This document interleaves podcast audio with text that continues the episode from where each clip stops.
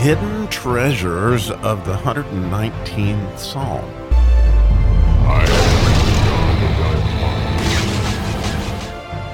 Amazing is the miracle verse, in my view, of the Ayin section. It is verse 128.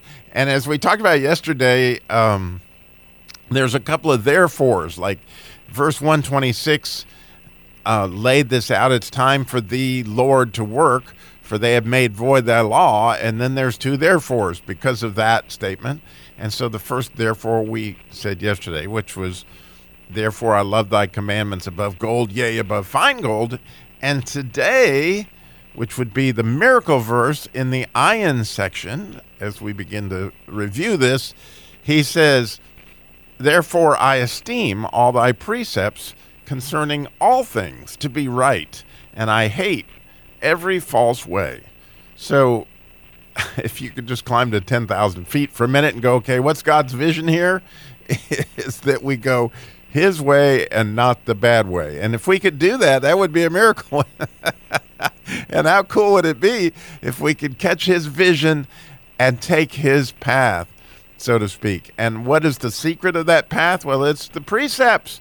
And so you're left with that ever-ending question: Is what in the world is a precept? And and so if we dig into this for a minute, um, I, I love the beginning that where it says therefore, because it's time for God to work. It's you know the stakes are high. You know things are coming to a head. we need to engage. Well, part of engaging is clearly these precepts, and and, and there's the therefore but he's saying here that in his heart he's he's he's esteeming these to be right, which is in Hebrew. You know this this verse only has about ten words, where in English it has about twenty.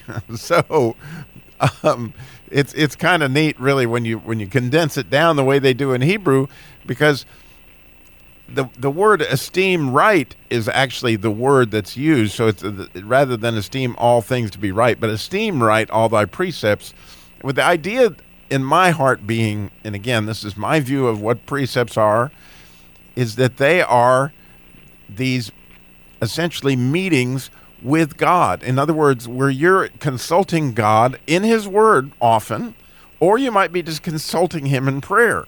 But this is where you're going to find out what direction to go through the Holy Spirit and all this is if if you need to know the right way to go, you're going to get that from God, and you got to meet with God, and you've got to be close to God in order for all that to happen. And that again would be a miracle if we could, you know, get going in the right direction all the time. So, you know, because this one says all things. In other words, we want to not just go the right way sometimes, we want to go the right way all the time. And, and, so it's beautiful that we can ask for that in this verse and, and in this Ayin idea of having the vision to see the right way to go every single time. Okay, that's really beautiful. And then you know the, the the backside of that is I hate the false ways. I hate those that are you know that are disguised to take me some direction that's going to give me life, and it doesn't. And, so here we have just clearly this idea of discernment, and you know what does this look like?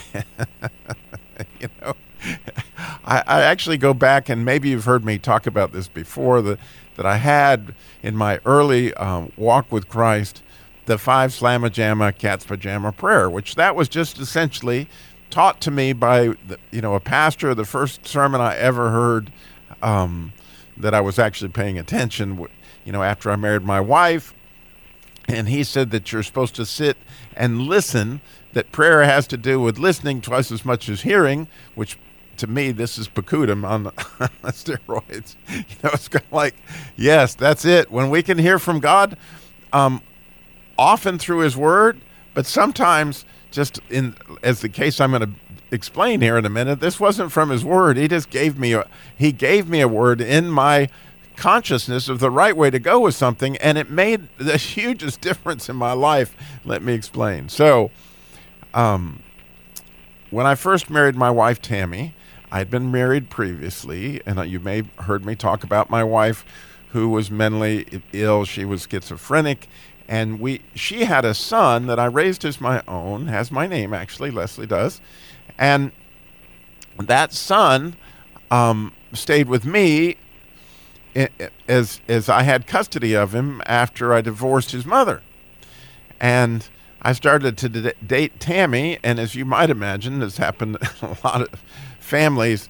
That, from Leslie's point of view, you know, all of a sudden, Dad, who had all his attention, didn't have all his attention anymore, and, so you know there was difficulties between her, him, and Tammy almost immediately, and in his attitude, Tammy took offense.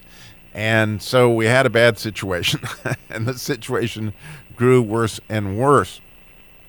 And so I remember it got to a boiling point where actually in the same week I had both of them come to me and say it's either, in, in Tammy's case, she said it's either him or me. Either he goes or I go. And Leslie came to me and said the same thing either she goes or I go. And he'd run away a couple times, as we talked about before. So this is something he was very capable of finding a way to go. And I felt like, oh my goodness, I was in a, in such a predicament because here are the two people I love the most in all my life, and they are telling me I need to choose, and and I felt that obligation, and, and so I went to God with a five slam. I'm like, what do I do? And I can remember sitting in my room praying, praying, praying. God, I just don't know what to. You've got to help me here. This is beyond my ability to choose between the two people that I love the most in life, and, people that know me well know me that is faithful. And it just is not in my wheelhouse that I would make this kind of choice. I just couldn't. And so, what God gave me that I'll never forget, it like lifted 40 million bricks off my shoulders. Is God just told me very clearly, Robbie you don't have to choose. This is not your choice. You choose them both. You love them both as best you can. And if one of them decides to make a choice, they will make it. And Leslie did make that choice, unfortunately, but it was probably two or three years later after my uh, son Robbie was born. Um, for maybe other circumstances and other things, you know, we'll never know. Leslie and I still have a relationship to this day. It's not as close as it once was. I wish it was.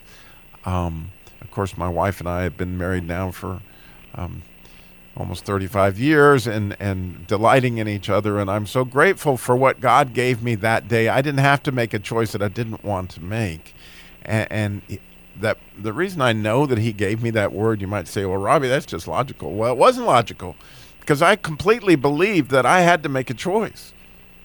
But then all of a sudden I heard something that was clearly not something I ever would have thought of. It was just like, wow, where did that come from? Where did that thought come from? Well, I clearly knew because I was praying where it came from. It came from the Holy Spirit. I mean, it came from God telling me, here, here's what you got to do. Again, you know, it's hard to pray like that when the pressure's on and when you feel all the heat and all that other stuff.